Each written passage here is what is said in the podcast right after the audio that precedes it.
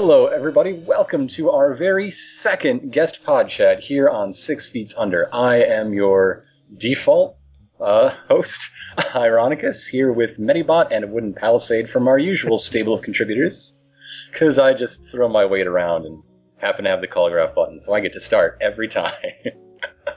But this being our second guest cast, we have two special guests. By the time we get to our tenth, it's just going to be a nightmare in here, I swear. Uh, so uh, we, we have not one but two, yes, the two authors of Inverse World, who each have their own uh, separate uh, portfolio portfolios you may be moved to check out as well. Please introduce yourselves. I thought Mikan was going first this time. Oh, yeah! Oh, yeah, just rock, paper, scissors for it. I don't care. Most people know me online as Mikan or Table Hop, and I am one of the authors of Inverse World. And now I'll let Gnome go. Uh, hi, I am Gnome, also known as Jacob Randolph, and uh, I am the main author of Inverse World. I wrote most of the book, I wrote a lot of other Dungeon World stuff, and I hope to have a lot of fun with all of it tonight.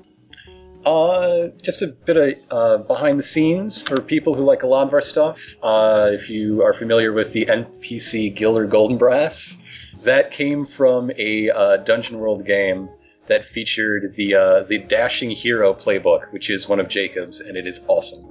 Incidentally, it also featured the Witch, which that, I played. Yes. Peridot, but I don't think any of that ever got posted, right? Uh, that was one that Calligraph ate, unfortunately. It was a great time, though. Yep. It was, it was pretty fun. It's a shame. I would have liked to see that. Uh, I appreciated the Witch and having a name, having Peridot among the names. Uh, but uh, before we get to playing Inverse World, uh, it presents a topic that uh, is going to be a lot of fun to talk about, I hope, and that is uh, non-standard fantasy. Because anytime you think of an R P G, you probably think of a fantasy game, and not just anything, but... Uh, You know, elves in the forest and dwarves crafting in the mountain, and there's a human empire that is either a shining beacon of light or helplessly corrupt. Uh, or both. Or both, and that's really your, your options. Uh, but that doesn't have to be. So um, let's start, go around the table. What are some people's favorite uh, fantasy settings or whatever that don't fit into that mold, or at least not too much? Uh, I'll start. I'm going to go and rep uh, Saga. It's a comic book by Brian K. Vaughan, published by Image, and it is absolutely brilliant. Every time I read it, I get upset that it's over and that I don't deliver a game as fantastic as uh, uh, Brian K. Vaughan and Fiona Staples. Uh, All right, who's next? you! Oh. You volunteered! I volunteered. Got it. Uh, I was originally thinking, like, Dungeons and Dragons type settings when you mentioned it, but I realized, oh, wait, I don't have to do that. I'm gonna go shout out to Avatar The Last Airbender. Oh, you jerk, you took it from me. Son of a bitch. I knew I was gonna do that. It is the best. Alright, I'm out. I fold. Jacob killed it, let's go home, guys. Ah, darn it. But yeah, it's just a really good setting. Like, they completely changed up, like... a lot of common preconceptions I had about fantasy worlds when I first watched Avatar, because, like, they were just doing all these crazy magic things like it ain't no thing, and all the time, and they didn't need to, like, justify it with any sort of, I don't know. It's just very different, and it doesn't justify being different, it just is. Yeah. I think another strength of the Avatar world is how they split up what in a lot of lazy settings, the, the not Asia people is all of Asia. Uh, yeah. And just keep keeping, maintaining a, a cultural identity, uh, even if it's not entirely, because, you know, you're adapting it to a fictional people.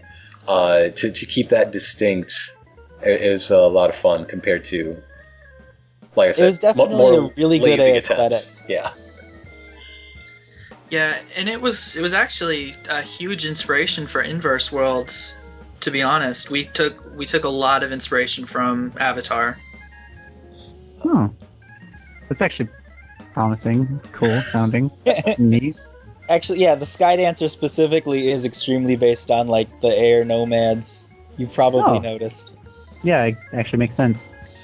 I hadn't really considered that at all. I didn't make the connection. Yeah, we uh, we talk a little bit about it, and we kind of have a Dungeons and Dragons had an Appendix N, which was its list of inspirations, and so we have our own Appendix N, which I wanted to call the Appendix Anime, but Gnome shot that down. I went with Appendix N-verse. Appendix Anime was way better. And That's I awful. hope that people get upset about that. But only like sixty percent was anime. Thank you. So, but yeah, uh, there's an episode of Avatar. It's the Western Air Temple, where they've got that beautiful temple built into the cliffside, and they've got this great architecture, and I mean, just everything about it was so cool and so fantastic and so not stereotypical fantasy. Which is what I was going to talk about, but then Jacob preempted me. Well, there's at least one other thing, I'm sure. So, well, I mean, it's it's something we don't see a whole lot of. I mean, there's in, a whole appendix, so. Yeah. Well, it's something we don't see a whole lot of in tabletop R P Gs for the most part. Uh, you either get games that are just so detail-oriented, where they want so badly to create this new kind of fantasy setting where they just throw details at you constantly and no one can keep them straight. One of the reasons that elves and dwarves and all that stuff works is it's something that people just resonate with. Mm-hmm. It's something that's like, oh yeah, we get that. There are elves in the forest. There are dwarves here. There's a kingdom. It's stuff that we know. And so that's kind of the challenge, is you have to find something like that. And, uh, that's one of the things Avatar did, I think, really well. Uh, I mean, not every uh, D and D setting is, you know, even officially falls into that. Uh, Eberron gets a lot of uh, deserved respect for breaking up the expectations in some fun and interesting ways. Uh, yeah, one of the th- I think Eberron does that well because it pulled from other genres and made them fantastical. Mm-hmm. You take a look at things like uh, Eberron is great because you can run train robberies and heist games effortlessly. I've been a fan. Yeah, and that's not something you're going to see in traditional fantasy, but it slots so well because we have such a great frame of reference for it.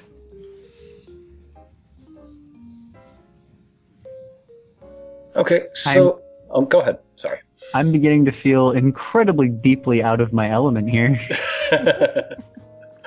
Uh, well, so there's just some basic uh, stuff out there that's not uh, Lord of the Rings again, or Conan again, uh, or basically default D and D assumptions again, however you want to label it. But uh, what are the advantages that that brings to the table? Uh, so you lose that familiarity. What do you get in return? I think the biggest thing you get in return is a sense of adventure. It, if you, at the same time as your character, are learning about something new and exciting, you get that kind of wide-eyed optimism that you don't get when you're starting to get kind of cynical with things you've already seen billions of times. It's really hard to pretend that you're excited about, you know, the enchanted crystal forest of the elves, when this is your hundredth time you've seen the Enchanted Crystal Forest of the Elves. Right? Yeah, but in this one, they use mushroom caps as currency. It's completely different. Well, that's funny, because the last one, they used mushroom caps as caps. Yeah. And they were very fashionable in its style, so I'm I could go glad this one's a little different. Aesthetic elven culture, honestly. Yeah, mushroom elves. Yeah, I could see that. I don't know, it's Probably. like, uh, it's something like Shadow of the Colossus does this really well. Shadow of the Colossus is weird. It's different. It's you, you feel almost out of place in it at first. Mm-hmm. But as you get absorbed in it, as you get immersed in it, I mean, there's this whole rich fantasy world. And as every time you find a new Colossus, every time you find a new landscape, it's exciting. Yeah. Mm-hmm. Uh, and you, you get the feeling the whole time, too, that there's like, it's a deeply storied world. You just don't you don't see it. You don't know what it is, but you just know, like, it it feels like every part of that game has history the moment you mm-hmm. get there. And then you kind of just like feel it out as you go further through the game. Uh, I think it's also a benefit not just in the setting itself, but what you do there, uh, being able to break those preconceived notions, those expectations. Because uh, if you land in yet another uh, fantasy world, like, I mean, our main game, Let's Play thirteenth Age, is, I, I try to make it interesting and mix things up, but it is basically that, that same thing in the broad strokes. Uh, so, you know, I mean, there's ancient treasures that you got to go get, and at low levels, you're going to get contracted to protect someone's wagon on an overland journey. It, the, the same, uh, same old, same old in, in the verb of the game. But uh, when you're mixing things up in the setting, now you you also get to question, well, what's important here? What's the uh, default action, uh, rather than having an, an expectation in the action as well. Yeah, it does kind of constrain your actions when you feel like you're playing out the same story that you've seen a whole bunch of times. Anything else seems like a deviation. Yeah, you kind of like you kind of learn like from popular fiction um, that follows similar formulas, like kind of what the reaction to specific situations is already. You kind of know how the situation plays out, so any very you have, at least for me, whenever I'm, you know, doing something and it's more standard, any variation I have is like usually, I don't know how to explain it, not really a joke answer, but like me like intentionally trying to push like in a obtuse direction that uh-huh. that like, may uh, not really seem weird. Natural, but it wouldn't really, yeah. Like if we had, uh, just thinking back to an example from our game since I brought it up, uh, we went to the Queen's Wood, to the court, and we knew there would be court intrigue, and it was my job to make that expected thing uh, interesting and engaging, whereas if we did something completely different, there wouldn't be an expected thing, and that has a, a lot of possibility uh, that goes hand in hand with that. Yeah. Yeah, and I think I think thirteenth Age actually does that fairly well. It's it's familiar enough that it grabs people, mm-hmm. but there are just enough twists yeah. and turns that it feels different. Like, yeah, there's a lot to be said for for that familiarity, for the uh, uh, having those expectations. I think a setting that is one of my favorites, but is completely standard and derivative in the best ways, is Ashen Stars, where everything is made up of your favorite bits from all your space operas and, and starbound sci-fi. But it presents it in a way that the uh, setting itself is basically an adventure toolkit, and it uh, uh, because you have all those assumptions, something that could be so strange and, well, alien, you've got a lot of hook points for people to sink their, their claws into because they're so familiar. Because, you know, they, they watched uh, Voyager and liked it.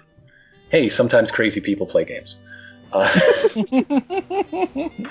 That actually uh, makes a lot of sense. I think one of the yeah. one of the things that we miss out on the discussion between new settings versus familiar settings is presentation. Mm-hmm.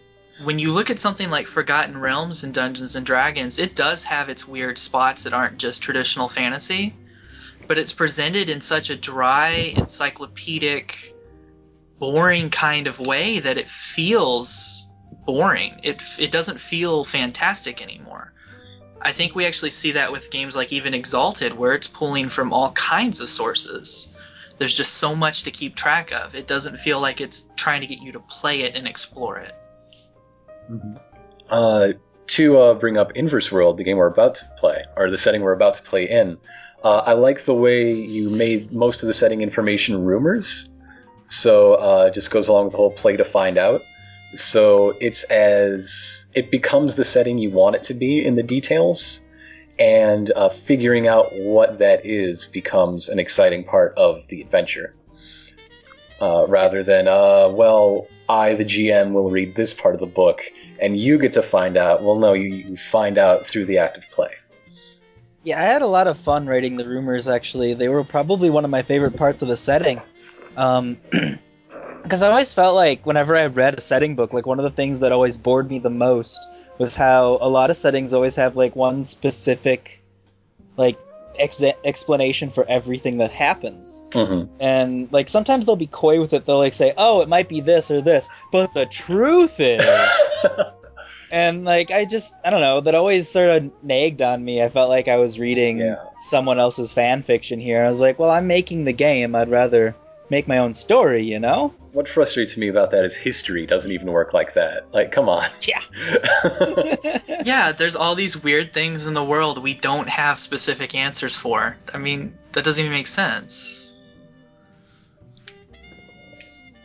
So, no, I think I think Inverse World does that really well, and Jacob really knocked it out of the park with that. All right. So, uh, do we have any last thoughts before we want to get to the uh, uh, down and dirty just, dice rolling? There's just one thing I'm thinking, and you can like cut this out entirely if I'm completely off base with this. But think, thinking about non non-standard fantasy, maybe maybe I'm not interpreting these words correctly. Well, you know what seems to me like a good example of non-standard fantasy? Just Pokemon. No, I agree. You yeah, have all these yeah. made up. You have a world full of made-up nonsense monsters, and it's just kids running around, and somehow this isn't dangerous. It's just fun. Yeah, and, I know, right? And then you get to like ride a dragon or a magnet U F O, or like, oh, this this thing has been extinct for a million years. Let's just, oh, you found a cool piece of amber. Yep, put it in the machine. All right, enjoy your pterodactyl beast or whatever. Have fun flying to the grocery store on that. It's cool, whatever. Just if you have enough like weird, messed up monsters everywhere, it's just, you just accept it, and it just becomes this fun thing. I like that. Also, I want a space U F O magnet monster to glide around on and feel important. No, like I actually, that was actually, I feel like that's actually a pretty good example in that it just gives you. Pokemon has just really weird rules to its world that you just, from the very basis of the concept, accept. Like it's just. Mm-hmm. Of course Kids I could throw a dragon in a tiny three-inch wide metal sphere. Like, that makes yeah. perfect sense.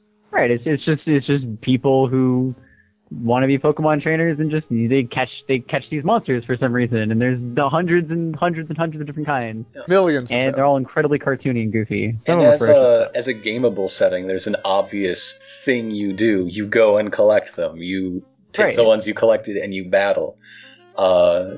Which is, I mean, to have a really well-defined central activity makes it great for a game, which is good because it was made up for a game. Uh, yeah, yeah. And then the game sold tons and tons and tons of copies. So I guess probably they were onto something there. Probably in the thousands of copies, if we're being. Let's not get crazy here. Several hundred. Maybe like forty-two copies. If I'm not wrong, I think they made a sequel or two over the years. I don't know, probably didn't do it well. Uh, yeah, Medibot, that's a perfect example of like non-traditional fantasy. It just does its own thing, completely mm-hmm. different from what anyone and, else did. And I mean, before. What can you point to as an antecedent of Pokemon? Like, where did it lift that idea from? Uh, I I don't know. An expert probably would be able to name a few yeah. things, but I oh, can't. Oh yeah, there uh, is someone pushing up their glasses right this second. It's good. I'll eat your glasses. I, I accidentally like I almost went and like Wikipedia like the or, like the, the original date of like uh, Monster Rancher and uh, uh, oh yeah yeah. Digimon. I don't I don't know what was first. uh, I'm kind of glad I don't know which was first. It's it's nice not having that burden of knowledge for a change. I know, right? But someone. I, yeah. Someone I, stopped me. I feel like I should go back to my uh, opening stuff and say. I mean, we already covered it after, but the thing I like about Saga, why I brought it up, is because you never know what's around the corner, what's what they're going to next, and uh, I guess this is more a writing thing than the uh, setting itself, but the way the information is conveyed to the reader is just like, oh yeah, I should have known. Of course uh, they they have spaceships that grow out of trees here. Why, why else would it be called the Spaceship Forest? How silly of me. Uh... That sounds kind of awesome. It is. Oh my god, you've got to pick it up. It's the best. I, I think it's I the do, best actually. Book. Yeah, honestly, I could I could talk about Brian K. Vaughan in general about that for hours. I mean, you look at his run on Runaways, and it doesn't feel like traditional comics, supers comics. It was something new and exciting at the time. Well, and uh, if you want to talk about why The Last Man in terms of uh, post-apocalypse stories. it's entirely unique in that field. Yeah, but it, it resonates with people all the same, right, even though it's different. Mm-hmm. So, uh, welcome to the Brian K. Vaughan cast. We're going to be playing Inverse World shortly. Uh, any final thoughts? All right, I've... we'll see you on the other side. Okay.